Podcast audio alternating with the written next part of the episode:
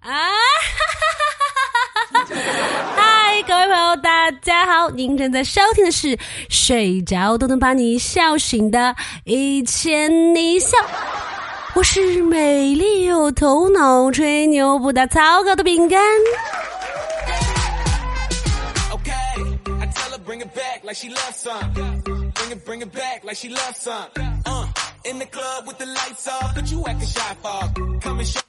说真的，我觉得现在这一代的孩子啊，真的很通透。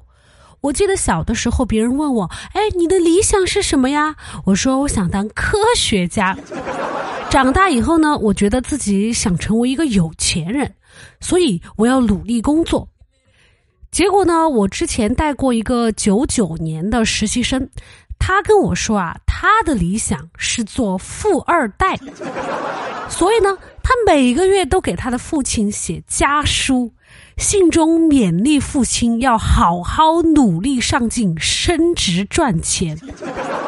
他还给我看过他的家书，大致呢分为三个部分：一是问候安康，二是观察到父亲呢近来有一些躺平，很不应该。三是肯定父亲的努力，并表示如果父亲再加把劲，明天会更好。是不是感觉这个世界已经反过来了？从望子成龙变成了望父成龙？有位粉丝朋友跟我说啊，他爸爸问他：“你为什么不能考第一名呢？”他反问他爸爸：“你为什么不是首富呢？”说完，两个人一起沉默。哎哎，怎么回事啊？现在鸡娃已经变成鸡父母、鸡老师了。我在网上看到有个朋友说，他上大学以后啊，发现对父母的再教育很重要，于是呢，他就勉励他的爸妈好好工作。结果他的妈妈就努力评上了教授，当上了院长，而他爸跳槽之后的工资呢，也是以前的两倍。通过对父母的再教育，全家成功过上了幸福的生活。我还看到有一位研究生朋友，为了让自己图贫诗贵，于是激励自己的导师成为了院士，从此他就变成了院士的学生，出门横着走。我把这事儿啊给可乐说了以后，可乐觉得非常有道理，于是呢，他就回家激励他爸爸。结果他爸爸听完以后说：“哎，巧了，我也是这么想的。”于是他俩一起去给爷爷加油打气。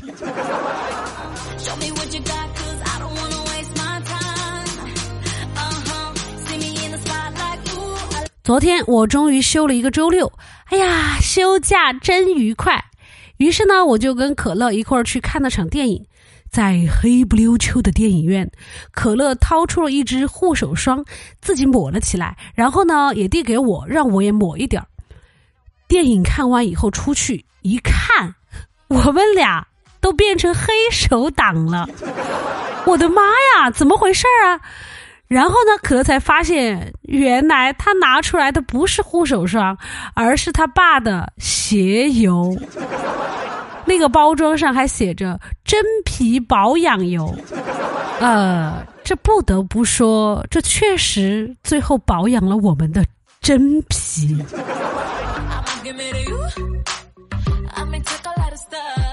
后来我们去星巴克喝咖啡，可乐去上厕所，我一个人坐在那儿。突然有一个小男孩跑过来问，说：“姐姐，你是来相亲的吗？”我说：“我不是呀。”然后呢，他就对外面一个帅哥说：“哎，叔叔进来吧，放心吧，不是他。”什么意思啊？什么叫放心吧？不是我，气死老娘了！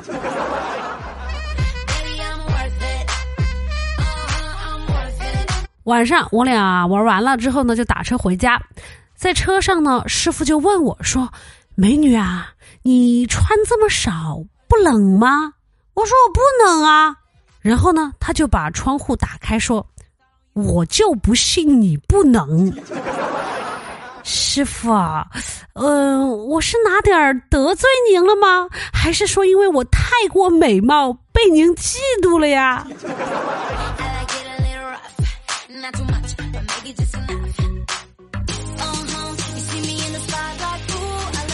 过两天我又要出差了，所以呢要去做一个核酸检测。我当时呢排队的时候无聊，我就吃了一块黑巧克力。正当我感受到巧克力残留在我嘴里丝滑和微苦的口感的时候，排到我了。当医护人员拿着棉签在我的嘴里扒拉的时候呢，我机灵的小脑袋瓜还没有意识到接下来会发生什么。直到医护人员拿着顶端发黑的棉签发愣，我才反应过来。我感觉他应该是想，这个人是不是刚刚吃了？翔，天哪！我当时真的尴尬的脚趾抠地，火速逃离现场。朋友们，做核酸检测真的还是要把嘴巴清干净再去，最好再嚼个口香糖。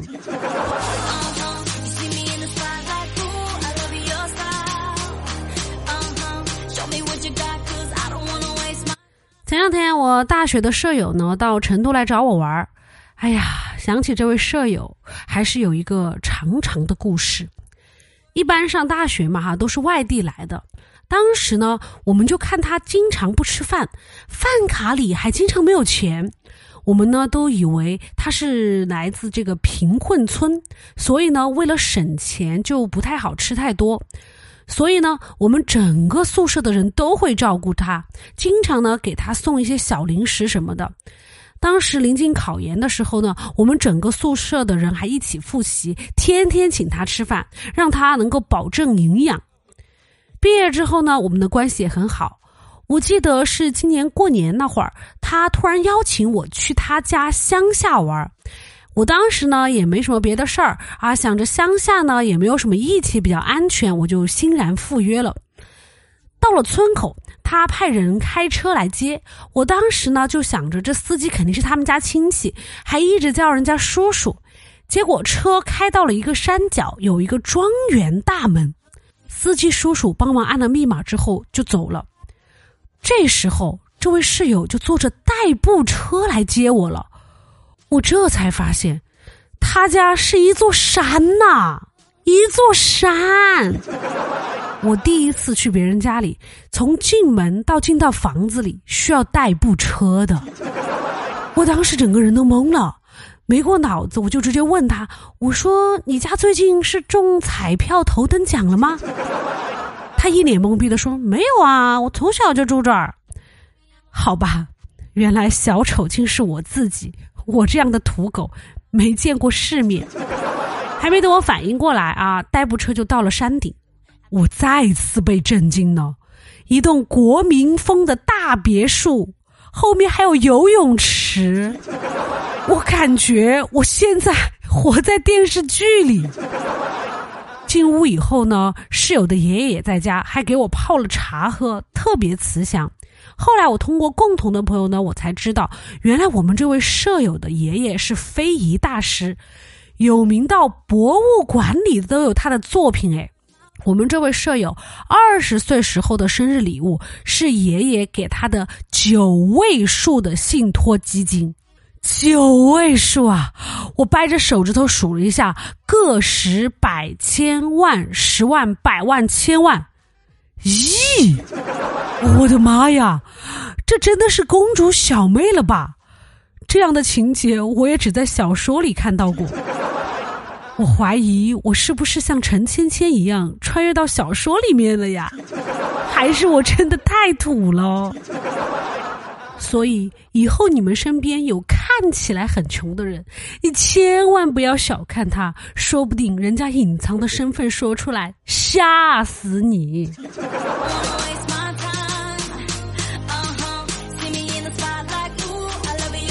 王力宏事件的后续，大家有关注吗？我觉得最有趣的哈，不是他们撕逼，而是二零一八年的时候，宗馥莉正式担任娃哈哈集团品牌公关部部长的时候，他上任广为人知的第一件事就是替换了娃哈哈近二十年的纯净水代言人王力宏，理由是他不喜欢。天哪，这女人也太高瞻远瞩了吧！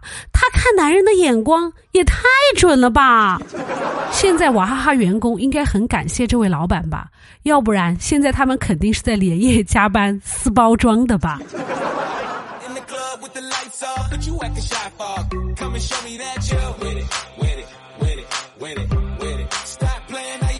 好了，以上就是本期的全部节目内容了。喜欢的朋友呢，欢迎订阅和打赏。想要加粉丝群的朋友呢，欢迎添加主播的微信，主播的微信号是饼干的首字母 B G 加上 F M 一千零一，也就是 B G F M 一千零一。欢迎各位朋友来添加，饼干有空的时候呢，会在群里跟大家互动的哟，敬请期待。Give it to me, I'm worth it. 好了，人生很艰难，但快乐很简单。大宝，明天见，一千里一笑，天天见。我们下期节目再见喽，拜拜。